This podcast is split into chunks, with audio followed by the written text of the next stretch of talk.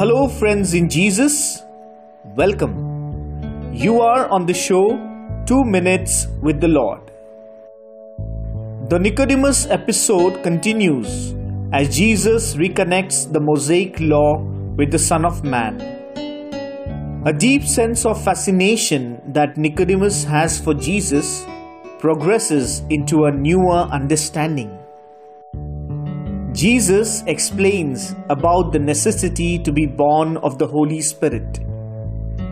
It is very surprising to see that Nicodemus had been exploring the credibility of Jesus' teaching.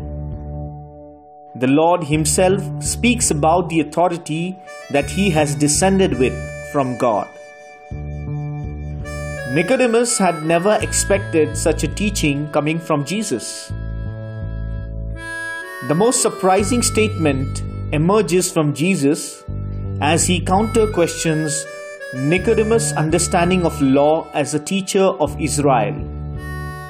It ends with a striking statement that Jesus says about himself that the Son of Man will save the world by his death on the cross. Jesus becomes a spiritual catalyst for Nicodemus initiating a transformation and connecting him with God. As Christians, we need to recognize the power of Jesus in our life. He has given us the Holy Spirit that guides us daily to live a holy life. We need to rise above our pre understanding of God and explore new ways to connect to Him.